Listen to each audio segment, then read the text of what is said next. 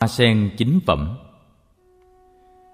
Người ta nghĩ rằng ở cõi tình độ, Sen được chia thành chín bậc. Những người giảng sanh sang bên đó có nhiều trình độ Và tùy theo trình độ đó Mà người ta có chất thánh nhiều hay ít, Và chỗ ngồi của họ được tượng trưng bằng hoa sen chính phẩm.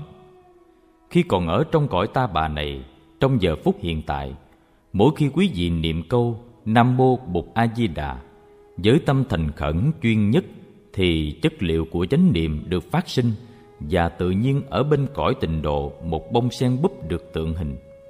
Đó là một hình ảnh rất đẹp, rất thi ca. Hãy quan xem đó là một sự thật khách quan. Hãy xem đó trước hết là một hình ảnh thi ca rất đẹp. Mặc dù nó là một búp sen nhỏ xíu, nhưng mà nó đã có mặt. Tôi vẽ trên bảng, chia bảng thành hai phần. Phần này là cõi ta bà, phần kia là tây phương tịnh độ. Mình là một chúng sanh đang ở bên này, tức là ở cõi ta bà. Mình niệm bục một câu, ở bên phần kia, một bông sen tượng hình. Đây là hình ảnh mà người ta hay sử dụng để thực tập. Tùy theo công phu thực tập mà bông sen bên kia lớn nhanh hay lớn chậm, bông sen ấy là để dành cho mình. Mình sẽ sinh ra trong bông sen ấy. Khi bông sen lớn và già dặn rồi thì nó nở ra. Ngay lúc đó ta được sinh ra. Ta xuất hiện từ bông sen. Ta được sinh ra từ một bông sen, chứ không phải từ một bắp cải. Ở cõi tình độ có chính phẩm sen. Theo quán a di đà phật kinh, thì chính phẩm chia làm ba trình độ. Mỗi trình độ có ba phẩm. Và khi mình sinh sang cõi đó, mà sinh vào phẩm thấp nhất là hạ phẩm hạ sanh. Nếu là thượng căn thượng trí thì ta sanh ở phẩm, thượng phẩm, thượng sanh. Ba trình độ được sinh làm chính phẩm như sau. Thượng phẩm, thượng sanh, thượng phẩm, trung sanh, thượng phẩm, hạ sanh, trung phẩm, thượng sanh, trung phẩm, trung sanh, trung phẩm, hạ sanh, hạ phẩm, thượng sanh, hạ phẩm, trung sanh, hạ phẩm, hạ sanh. Mới nghe, ta có cảm nghĩ bên cõi cực lạc mà cũng có giai cấp xã hội và có sự kỳ thị giai cấp. Nhưng ta hãy coi chừng, ta phải học dưới sự thông minh của ta. Khi ta sanh ra ở tịnh độ, với tư cách hạ phẩm hạ sanh, thì tuy ta đã qua được bên đó, nhưng ta vẫn còn mang theo rất nhiều khổ đau. Có phải như vậy không? Ta rất cần tới tăng thân bên đó ôm ấp và nâng đỡ để chuyển hóa. Vì còn khổ đau, nên mặc dầu đã ở tịnh độ mà ta không hưởng được hết một trăm phần trăm niềm vui của tình độ. Ta chỉ hưởng được năm phần trăm của niềm vui đó thôi, hay có khi còn ít hơn. Nhưng sự kiện ta đang ở tình độ là một điều mầu nhiệm lắm rồi. Mặc dù ta còn đau khổ, còn nghi ngờ, mặc dầu thỉnh thoảng ta còn muốn bỏ đi, đã ở tình độ rồi, nhưng ta vẫn còn trồi lên sụp xuống rất nhiều. Cho nên ta phải cần đến tăng thân. Chúng ta cần phải bám lấy tăng thân Tịnh độ là vậy. Ở bên kia, có những người hạnh phúc rất lớn, Vì họ được sinh ra trên những bông sen thượng phẩm, thượng sanh, Nhưng cũng có người còn khổ đau. Đôi khi mình tự hỏi, Tại sao cùng sống trong một môi trường Mà người kia nhiều hạnh phúc như vậy? Họ cười vui suốt ngày. Còn ta Ta cũng muốn cười lắm chứ. Thấy họ cười vui, Ta cũng ráng cười theo. Nhưng nhìn vào gương ta thấy nụ cười ta méo xẹo nếu muốn hiểu về tịnh độ, ta phải nhìn thực tế vào tăng thân trong đó ta đang sinh hoạt. Lúc đó, ta sẽ biết tịnh độ là gì và biết mình đang ngồi trên loại sen nào, sen thượng phẩm, sen trung phẩm hay là sen hạ phẩm. Tại sao trong cùng một tăng thân, cùng trong một hoàn cảnh, cùng một thầy, cùng những người bạn tu nhưng có người thì hạnh phúc quá chừng, thảnh thơi quá chừng. Còn mình thì vẫn cảm thấy đau khổ, cảm thấy cô đơn. Mình còn có cảm tưởng rằng mình là công dân hạng bét của tăng thân nữa là khác. Hãy lấy một ví dụ. Tăng thân làng mai đang đi thiền hành với thầy. Cũng thầy đó, cũng những sư anh đó, những sư chị đó, cũng những sư em đó cũng đi trên con đường đó cũng thấy những hàng cây và nghe những tiếng chim đó. Nhưng tại sao có người đi thiền hành thì đạt được rất nhiều hạnh phúc, nhưng cũng có người không đạt được hạnh phúc bao nhiêu? Đó có phải là tại vì ngoại cảnh hay tại vì tâm tư riêng của mình? Câu trả lời thật dễ dàng. Cái đó không phải do ngoại cảnh mà là do tâm, bởi vì tất cả ngoại cảnh đều do tâm biểu hiện cũng bước đi từng bước như vậy. Nhưng tại sao người ta thì lại thảnh thơi, vững chãi? Còn mình thì lại sụp sùi, dướng díu bên này, bên nọ. Vậy thì vấn đề đâu phải là ngoại cảnh. Chúng ta đừng tưởng rằng được giáng sanh qua cõi tịnh độ thì hết vấn đề và ta khỏi cần phải tu tập gì thêm. Nghĩ như vậy là quá sai lầm. Tại vì được giảng sanh sang bên đó cũng giống như đã thi đậu vào trường đại học mà tại trường đại học thì ta cần phải học rất nhiều nữa. Cho nên ta không thể cúp cua được. Ta phải đi học cho đều, phải đi công khóa cho đều. Bụt a di đà tuy rất hiền, nhưng ngài rất muốn chúng ta tu học và thương yêu nhau như là con một nhà. Đó là tại vì mình muốn bụt a di đà là từ phụ, là đấng cha lành. Nghĩa là người cha chỉ thương yêu, dạy dỗ mà không rầy rà không la mắng. Chúng ta hãy nhìn vào tăng thân của chúng ta để quán chiếu. Ban đầu, chúng ta đã nhờ một cơ duyên nào đó mà đi tới được với tăng thân này. Thực sự là ta đang ở với tăng thân. Nhưng cái sự thật ta đang ở trong tăng thân không có nghĩa là ta không có vấn đề gì nữa. Ta đã gia nhập tăng thân với những nỗi khổ và niềm đau còn lại của ta nhưng ta đã rút ra được hoàn cảnh ngày xưa, và ta đã tới được với tăng thân. Đó đã là một thành tựu lớn. Và vì vậy, ta phải biết thực tập, tức là phải đưa nỗi khổ niềm đau ra để cầu xin tăng thân, ôm ấp nói cho ta. Và ta cũng phải thực tập để tự ôm ấp nỗi khổ niềm đau ấy để chuyển hóa chúng. Chúng ta phải biết nương tựa tăng thân phải hoàn toàn phó thác thân mạng mình cho tăng thân. Tại vì tăng thân là cơ hội duy nhất để giúp ta ôm ấp và chuyển hóa nỗi khổ niềm đau của ta. Có thể là ta đã qua tới cõi tịnh độ rồi, nhưng vẫn chưa ngồi yên và hoa sen trên đó mình ngồi, chưa hẳn là hoa sen. Mình nói rằng, tịnh độ này không phải của tôi, đó là tâm trạng của chúng sanh. Có khi đến một hoặc hai năm sau, thì cái suy nghĩ ấy mới không còn. Hạt giống muốn bỏ nhà ra đi, người nào trong chúng ta cũng có. Tất cả mọi đứa trẻ đều có một lần muốn bỏ nhà ra đi do giận cha, giận mẹ, giận anh hoặc giận chị. Có phải như vậy không? Hạt giống ấy không phải tự mình làm ra, mà đã được trao truyền từ nhiều đời. Cho nên, qua tới tịnh độ rồi mà thỉnh thoảng ta vẫn muốn bỏ tịnh độ mà đi. Cái đó là chuyện rất thường thôi, bởi vì hạt giống bỏ nhà ra đi ấy, trong ta vẫn còn chưa được chuyển hóa. Các thầy, các sư cô, các sư chú và các phật tử ở đây, ai cũng biết rất rõ chuyện này.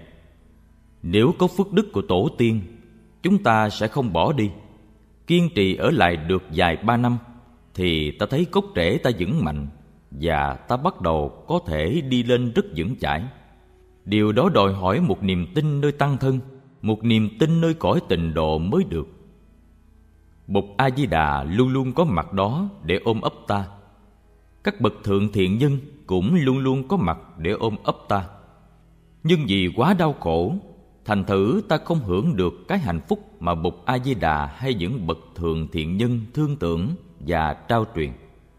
Đôi khi, nhìn mặt bụt a di đà, có thể ta thấy ngài không dễ thương mấy, tại vì ta không thảnh thơi và tự tại để có thể nhìn được rõ. Nhìn cái gì ta cũng thấy bị móp méo, vì ta đang bị vô minh che lấp tâm tánh.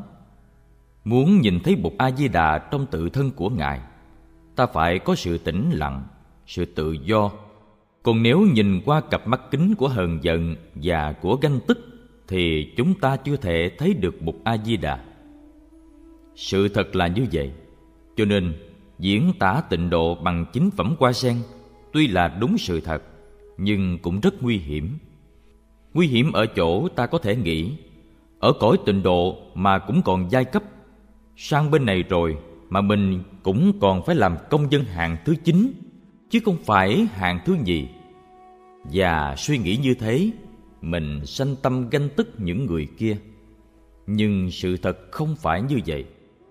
Những người kia sở dĩ họ có hạnh phúc không phải vì họ được bục a di đà thương yêu và biệt đãi hơn đâu. Bụt đâu có tâm kỳ thị chúng ta, vì tâm của ta còn nhiều vô minh và đau khổ.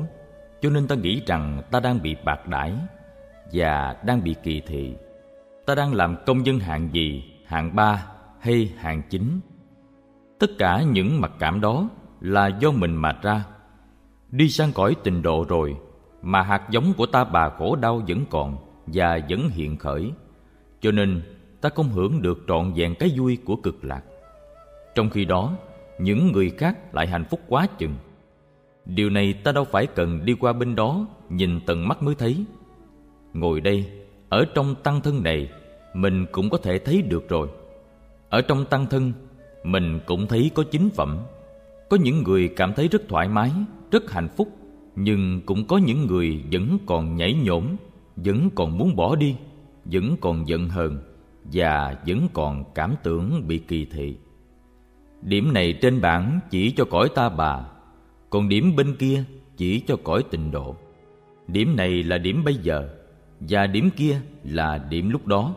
Lúc đó là lúc sau khi mình chết và được sanh sang cõi tình độ đây là điều chúng ta cần phải để ý. Bởi vì ta đang thực tập theo nguyên tắc bây giờ và ở đây.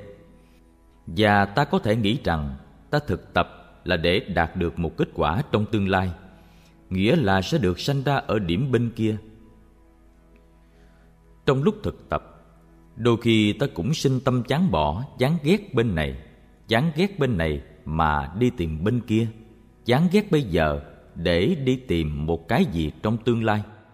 Đây là tâm lý của chúng sanh, rất có tính cách phổ biến. Tâm niệm của chúng sanh thường chán ghét hiện tại và nghĩ rằng hạnh phúc chỉ có thể có mặt trong tương lai. Mình chán ghét cái ở đây và mình đi tìm một cái ở nơi khác. Vì vậy bụt mới xót thương và mới nói rằng có một cõi tịnh độ ở phương tây. Điều này nghe như một lời hứa hẹn. Đây là một điều rất quan trọng cần phải quán chiếu. Nếu muốn thật sự hiểu được kinh, ta cần phải quán chiếu cho sâu sắc. Đối tượng sự ước muốn và sự thờ phụng của mình ban đầu thường nằm ở ngoài mình, như thượng đế, như kitô, như bụt như tịnh độ, như nước chúa, vân vân. Lúc đó, mình có cảm tưởng ở đây và bây giờ không có gì hết.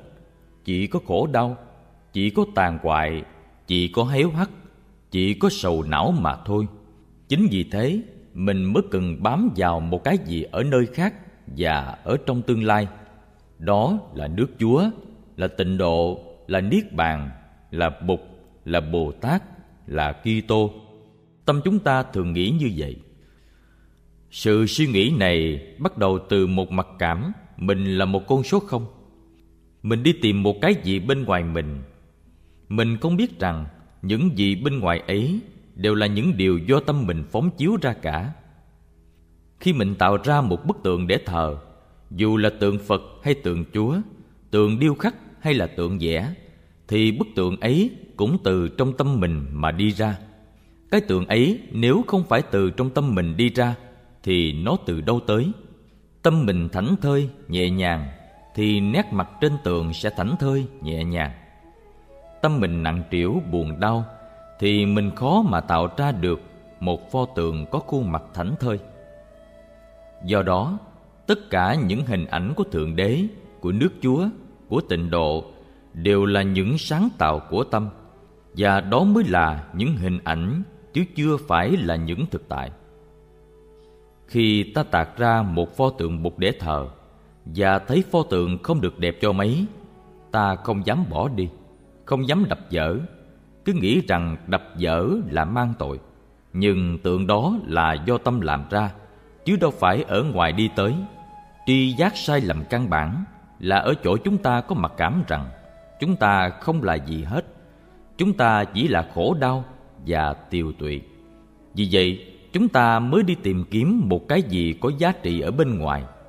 Nhưng khi ta chấp tay cầu nguyện, ước mơ hoặc quán tưởng, thì tự nhiên trong tâm có sự bình yên trở lại. Có niềm tin, tâm từ từ tỉnh lại. Có tĩnh lặng thì bắt đầu có trí tuệ. Từ từ ta thấy được rằng cái mà ta tưởng rằng ở ngoài, nó thực sự đang ở trong ta. Ban đầu ta thấy bụt là một thực tại ở ngoài ta. Sau một thời gian tu tập và giác ngộ, ta thấy bụt là một thực tại ở trong ta. Và nếu ta tu tập tinh tấn, thì ta thấy bụt không phải ở trong cũng không phải ở ngoài. Tại vì ở ngoài và ở trong chỉ là hai ý niệm. Trong khi sự thật vượt thoát các ý niệm ở trong và ở ngoài. Ta thử hỏi, ở trong là ở nơi nào? Nơi lá phổi hay nơi lá lách hay nơi trái tim, có một chỗ nào nhất định không? Chính vì thế, các ý niệm ở trong và ở ngoài đều chỉ là những ý niệm. Nói rằng bục niết bàn, tịnh độ và nước chúa không thể được gọi là ở ngoài, ở trong hay ở chặn giữa được. Tại vì những ý niệm kia đều chỉ là những phạm trù của tư tưởng mà thôi. Điều này rất là quan trọng để cho mình hiểu được kinh. Và như vậy, đi tìm tịnh độ hay đi tìm bụt có nghĩa là đi tìm tự thân của chúng ta. Con đã tìm ra thế tôn, con đã tìm ra con. Hai câu đó của bài thơ tìm nhau chỉ có nghĩa như vậy. Ban đầu thì ta đi tìm thế tôn như một thực tại ở ngoài, nhưng khi tìm ra được thế tôn rồi, thì ta thấy rằng ngài không phải là một thực tại bên ngoài. Tìm thấy thế tôn đồng thời cũng là tìm thấy được tự thân và ta thấy được rằng thế tôn và ta không phải là hai thực tại riêng biệt. Khi ta niệm một câu nam mô bụt a di đà, thì một búp sen nhỏ được tượng hình ở trong đất bụt. Niệm thêm một tiếng nữa, thì bông sen lớn lên thêm một chút. Cùng với công phu niệm bụt ấy mà đóa hoa sen lớn lên từ từ. Đóa hoa sen đó là đóa sen của ta. Khi thành công rồi, thì ta sẽ được sinh ra từ đóa sen đó. Đóa sen đó có thể là hạ phẩm, trung phẩm hay là thượng phẩm. Điều này tùy thuộc vào công phu tu tập của chúng ta. Đóa sen đó nằm ở bên kia. Nó được để dành cho những ai có tâm tu tập. Dù là thời gian này hay thời gian khác dù thực tập nhiều hay ít, nó bắt đầu tượng hình ở bên kia, nhưng đồng thời, nó cũng đang được tượng hình ngay trong lòng mình. Có phải như vậy không? Điều này là một điều rất khoa học. Khi sư chú thở vào một hơi thở có chánh niệm và biết mỉm cười, thì búp sen của sự an lạc và của hạnh phúc đã tượng hình trong người của sư chú và đã nở trong trái tim của sư chú một đóa hoa an lạc của tình thương và của tĩnh lặng. Ta dùng hình ảnh của một hoa sen để tượng trưng cho sự an lạc và tĩnh lặng ấy. Tại sao phải đợi đến tương lai mới được hưởng bông sen kia? Tại sao ta phải đợi qua tây phương rồi mới được hưởng bông sen kia? Chỉ cần một câu niệm bục thành khẩn, chỉ cần một hơi thở có chánh niệm là chúng ta có thể hưởng được bông sen của sự an lạc và của thảnh thơi ngay bây giờ và ở đây và tịnh độ nằm ngay ở đây và bây giờ chứ không phải đâu xa. Đây là điều mà mình phải thấy. Đây là cách nhìn tịnh độ bằng con mắt của các nhà thiền quán. Thiền đây không hẳn là thiền tổ sư hoặc thiền như lai mà là thiền nguyên thủy. Nghĩa là thiền mà chính bục và các thầy các sư cô thực tập cách đây 2.600 năm như thiền niệm xứ, thiền quán niệm hơi thở, thiền hiện pháp lạc trú. Chúng ta thường hay quên rằng Đức Thế Tôn đã từng dạy chúng ta pháp môn hiền pháp lạc trú, sống an lạc ngay trong giờ phút hiện tại.